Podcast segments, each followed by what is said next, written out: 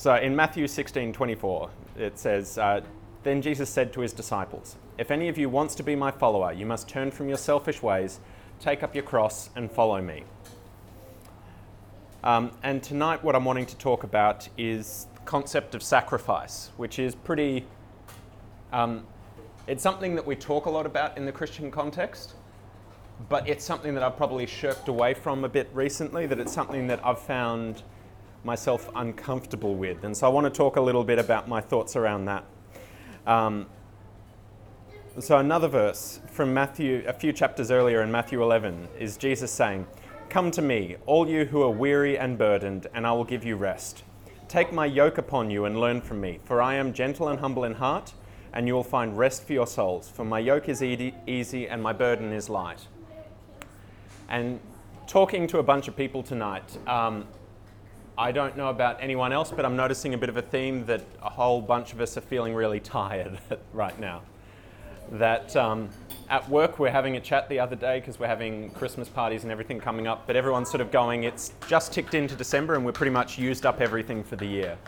That um, uh, it's been a pretty intense year this year. Um, there's been a lot of stuff going on internationally, nationally, everything else, and also just, you know, personally in my own life, it's been a busy year. There's been a lot of stuff going on, and I'm feeling pretty burdened. I'm not actually feeling like the yoke is easy, then the burden is light. Um, I'm feeling more like I'm, you know, walking around with a heavy burden on my shoulders at all times. And I sort of, it's always, uh, this verse is one that I found people would bring up a lot when, you know, it was one of those well intentioned verses that people would share with others when they were going through a tough time, going, Look, Jesus says that my burden is easy and my yoke is light. And I remember that I had more than a few times where I felt like punching the person who shared it with me.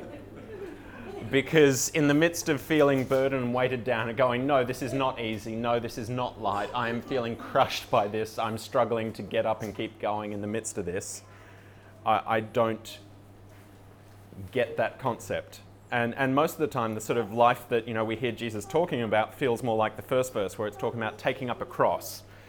And whenever I hear that, I think about that sort of walk up to the mount where Jesus was crucified, and you know um, the let alone the crucifixion he was going to go through, but just the weight of carrying that cross that he wasn't able to do in and of himself. That that burden feels too much for me, let alone everything else that comes along with it. And a lot of the ways that we talk about the Christian faith, the things of, you know, talking about sacrifice, dying to self, crucifying the flesh, taking up your cross, these all sound pretty daunting and painful things. These all sound hard. And, in many ways, that feels more like the sort of life that I can relate to, something where, you know, I come to Jesus and everything, the yoke is easy and the burden is light. Lily, what you doing, sweetie? Hop down, darling. No, down. Um, and a lot of that was sort of reflected in the way that I used to view God. Um, I always felt like God would pref- prefer the hard option. That um, I'd have the sort of thing that if, if I ever said I didn't want to do something, you could guarantee God was going to call me to do it. Um, you know, that if I said I, you know, didn't want to, you know, I was always careful of not saying big dramatic things because I knew God would bring those back to me. The sort of things of, oh, I'd never want to be a missionary overseas, or uh, I'd never want to, you know, be a person who does this for a job or whatever. That um, I always felt like, you know, yeah. Yeah, you know, I, I always presumed that whatever was the worst option in my head, that's what God had planned for me, because that's what the Christian faith was, was, you know, being called to difficult things that you didn't like, and it was like this beating up of yourself with things that you wouldn't, that that never felt good for you. And God had a plan through it all, but it was going to be sucky, was basically the general gist of it.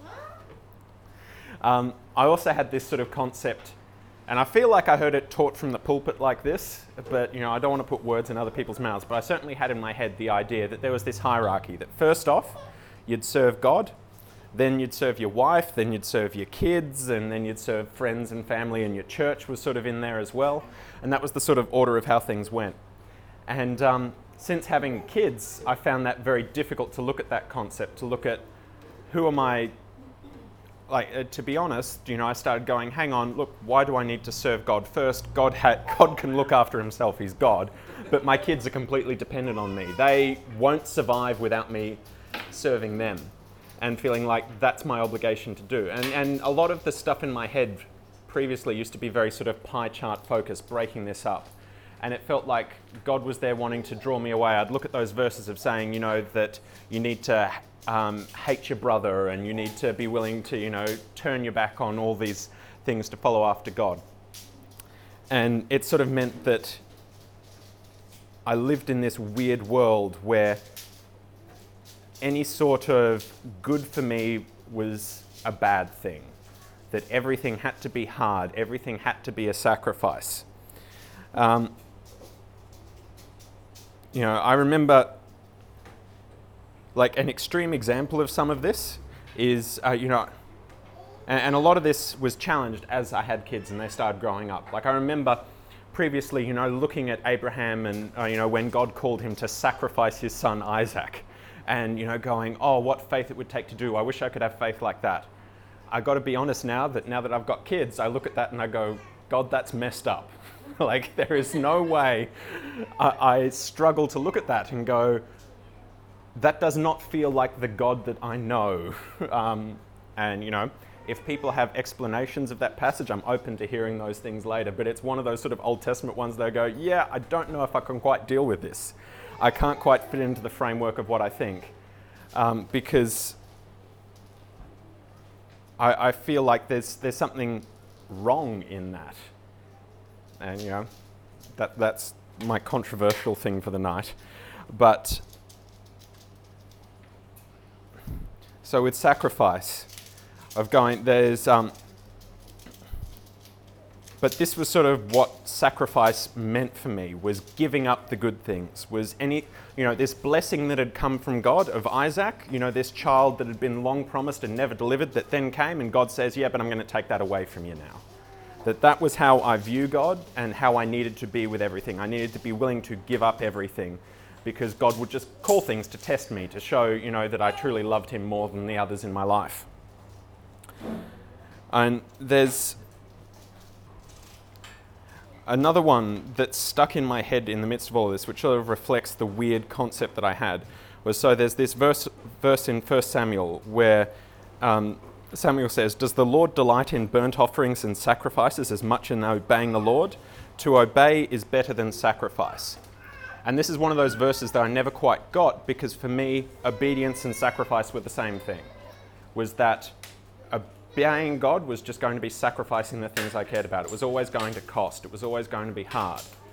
And that's another one now that I've had kids, I view in a different light of going that, you know, I, we have the issue with our kids where we'll tell them, look, you've done the wrong thing there. And sometimes Lily, you know, to put you on the spot here, Lily, um, as you're cutting the table apart, will profusely start going, sorry, sorry, sorry, sorry, sorry. And I remember myself as a kid doing this and going, No, Lily, I don't need you to say sorry. What I want you to do is to stop doing the thing you were doing. I don't need your sacrifice, your repentance of this, some big song and dance about it. I need you to just, you know, stop punching your sister or whatever's happening at the time. No, you're not punching your sister at the moment. I need you to stop cutting the table up. Probably that one. There's a more relevant example. But I think in there, there's sort of a grain of truth of starting to unpack what sacrifice, the, the wrong concept I had about sacrifice. Um, and a lot of this goes to forgiveness, and there's a whole bunch of things tied up, and I'm probably not making a lot of sense. I'm very tired and burdened, as I was mentioning earlier. Um, but that's why I want to get out of the way to let you guys talk about this sort of stuff. But um, for me, my concept of all of these things was very self focused. It was all about me. It was about what I had to do for God. It was about what I had to sacrifice, what I had to give up. And very much was the same way that I viewed sin and you know everything else was going. It wasn't about God. It was about how bad I was. That I was the focus. I would ma- just look at myself and my own issues and magnify those and beat myself up. And that sacrifice was really like penance, basically, that I needed to put myself through. Because I was a bad person, I had to sacrifice, I had to give up things so that I could strip away. And it's, you know, uh, the, the same sort of concepts that, you know, that in the Protestant church will sort of, you know, look at the Catholics and go, look at, you know, how caught up they are in forgiveness and uh, you know in needing to confess and penance and other stuff. We end up doing the same thing, but in just you know less ordained fashions, basically. But I think ultimately, for me, what sacrifice comes back to, and in John 15, that Jesus says this Greater love has no one than this, to lay down one's life for one's friends. And I was saying to Arlene, because we were talking a bit about sacrifice a few weeks ago, and I was saying to him that in some ways I don't believe in sacrifice anymore, but at the same time I believe in it more strongly than I ever have. And I think part of that's going that I used to view sacrifice as that self flagellation, that beating myself up, that what do I need to get rid of, what do I need to do. And that's not my focus anymore. Now my focus is going, my sacrifice, like in that verse, that the love that I show, the sacrifice that I give is for the sake of others. And I think when you take that and turn it, and it becomes less about what do I have to give, what do I have to, um, you know, what are the bad things I need to go through, but it more becomes a case of what can I offer others, what can I sacrifice for. And sometimes that sacrifice now is sacrificing for my kids, is not getting sleep or whatever else so that you know I can look after my kids, that I can have fun with them even when I don't feel like it, even when I want to rest. It's sacrifice in you know for you guys here at Found for doing cooking, for you know other things, for giving up time that we're here for each other, and that's a sacrifice that we do. There's the sacrifice that we give for you know the world that I want to live in, the changes that I want to see in the world, the way that we live our lives, that you know being able to try to live a more sustainable life, being able to try to live a more generous life, that that isn't about just going, well, this is the standards I need to do, this is the law I need to uphold, this is what I need to do. It all becomes about, well, what's the benefit? Who am I doing this for? And so for me, that's actually the sacrifice that I re- really believe in now. I really believe in trying to grow and laying my life down for others. It's not always easy within that. Um, and going back to the burden stuff that we're talking about, you know, there's self care within that as well. And I'm aware that most people here are pretty burdened and pretty burnt out at this point. So it's not an easy thing, but what I'm hoping is we can talk about that a bit more in the group time tonight. So, there's a few questions here, and Mina pointed out kindly to me that I'd made some spelling mistakes and missed some words in them as I put them up. Um, but so the first one is what does taking up your cross mean to you? The second one, who or what are you sacrificing for right now? That's how you spell sacrificing? I hope so.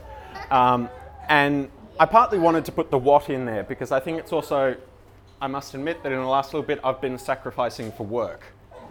And that's a, di- you know, sometimes you need to do that in various situations, but it's also going, of things I should be sacrificing for, is that actually the best for me to be doing? Is that really what I want to, you know, and you end up sacrificing your kids, you end up, you know, things that aren't your own, you end up giving up for the sake of other things.